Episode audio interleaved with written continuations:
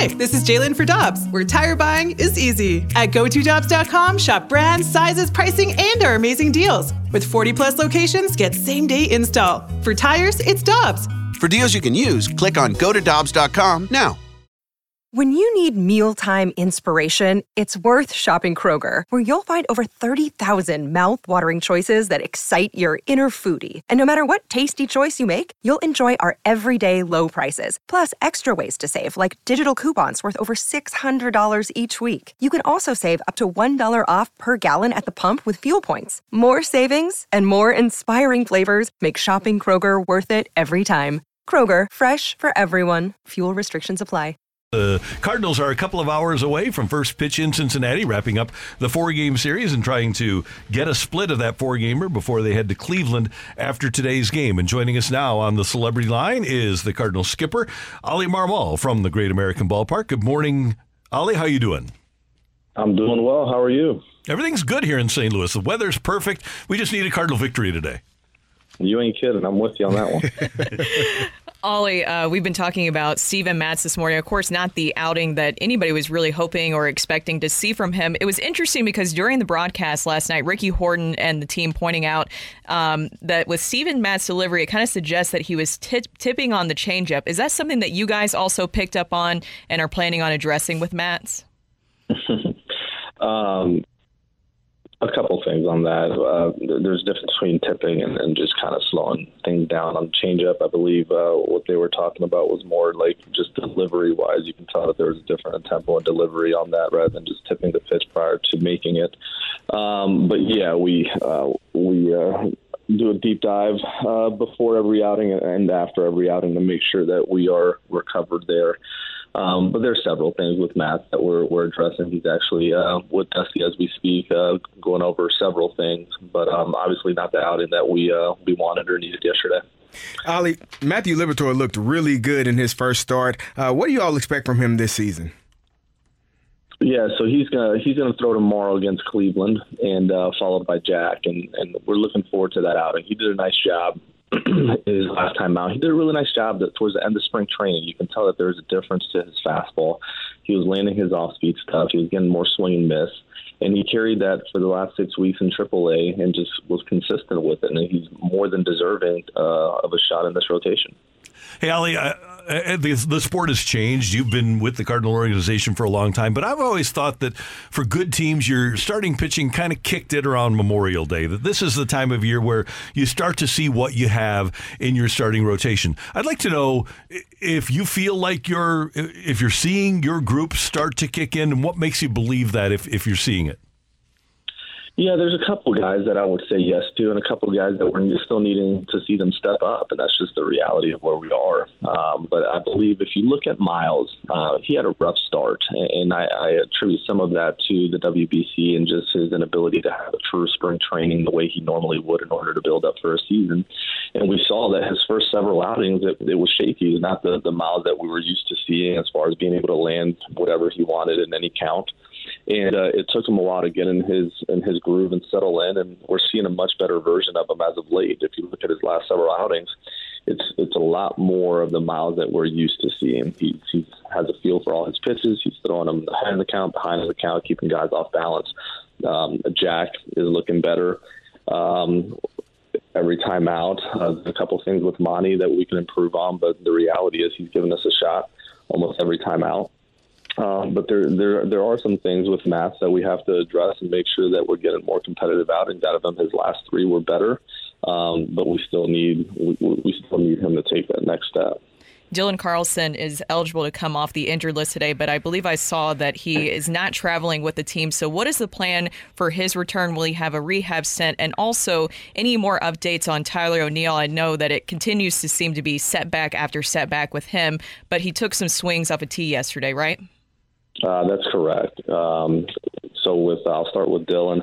He uh, he will not come off on this road trip. This is uh, day two of him taking some swings. He took some right-handed swings yesterday. A little bit more difficult for him to put pressure on it from the left side, and he still hasn't started kind of jogging and, and doing his sprint work in order to get back on the field. So um, still a little bit of time there with Tyler. He did take about 25 swings yesterday and felt okay, but that's been a very, very slow progression. Oli, I didn't know, I didn't realize this until I started doing the radio. We do Wainwright every Wednesday. We have him on, and I didn't realize how late uh, you guys can get up in the morning. I, I, I, I, a, I'm jealous of it, but B, the second part of my question is, with a game that starts at 11:35, how different is that for the guys, knowing that you know you usually might be rolling over in bed around this time, just getting rolling. I, I appreciate you calling us out. Um, no, um, you're, you're, used to because the getaway days you're usually playing at 12:15 or 1:15 games, so your body's used to kind of playing night games and then having a, a flip back and play that day game, and, and you figure out a way to to rest your body uh, accordingly. But um, yeah, typically we we get to sleep in a little bit and uh, play that night game. And uh, from for, from a staff standpoint, you're usually at the stadium around noon um, on the road, and uh, for these day games, you, you're here around eight thirty. But um, but yes.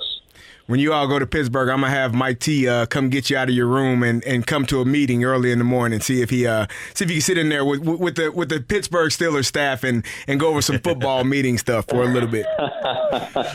I'm in. I'm in. hey, Oli, when you put together a lineup like you have today, a getaway day lineup, did you pretty much have an idea of what today's lineup w- would look like in game one of this series? Uh, you want to give your veterans, right, the day game after a night game, you want to give your veterans a day off. It is a travel day. So, h- how much of what you have today was at least in pencil on Monday or Tuesday? Yeah, it was in pencil. I didn't want to do it in pen. But uh, when you look at here's the reality of it. We dug ourselves a big hole in april and we we played um, just bad baseball. And we've made up a decent amount of ground but the only way we did that was by playing our main guys every single day to get get to where we are today.